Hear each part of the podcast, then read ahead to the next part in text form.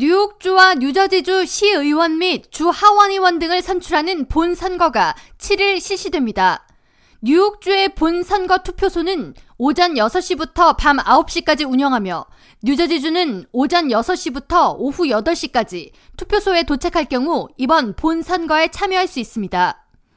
올해 본선거를 두고 미 주요 매체인 뉴욕타임스는 에이전 아메리칸들의 정치력 정도가 이번 본선거를 통해 드러날 것이다라는 기사를 통해 아시안들이 기존처럼 민주당을 고수하는 표심을 보일지 아니면 공화당 쪽으로 정치 노선을 변경할지에 따라 7일 본선거 결과에 큰 향방이 결정될 것이라고 전했습니다.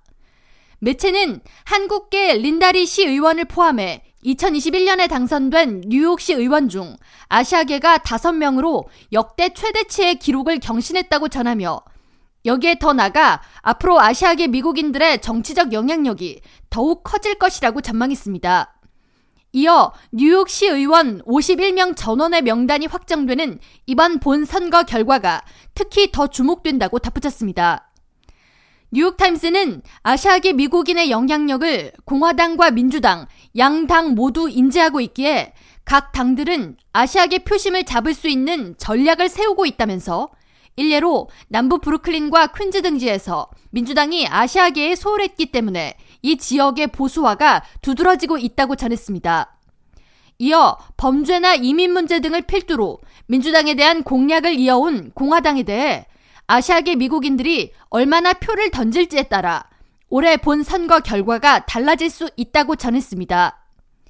한국계 현 시의원, 린다리 의원이 소속된 퀸즈 23지역은 퀸즈 더글라스톤과 오클랜드 가든스 등을 아우르며 이 지역 아시안 비율은 45%에 달합니다. 뉴욕타임스는 23지역의 민주당과 공화당의 공약은 공공안전, 교육, 이민자 문제 등에서 비슷한 입장을 취하는 경향이 있다면서 이 지역 퀸즈 크리드모어 정신병원 부지에 망명신청 이민자 1,000명이 이주했을 때 민주당 린다리 의원과 공화당 버나드 차우 후보 모두 강력히 반대 입장을 펼쳤다고 지적했습니다.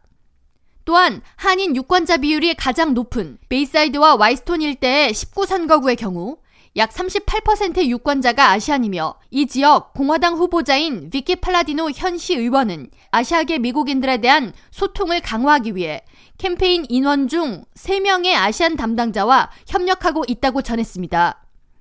또 다른 한인 밀집 지역인 플러싱을 대표하는 19선거구의 경우 아시안 비율이 72%에 달하며 이 지역 현역 의원인 민주당 산드라 황시 의원과 공화당 유칭 제임스 파이 후보가 맞붙는다고 전했습니다.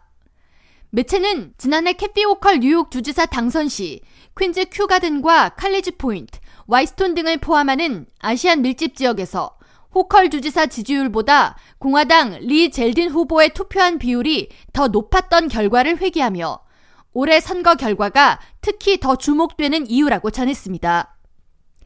K-radio 전영숙입니다.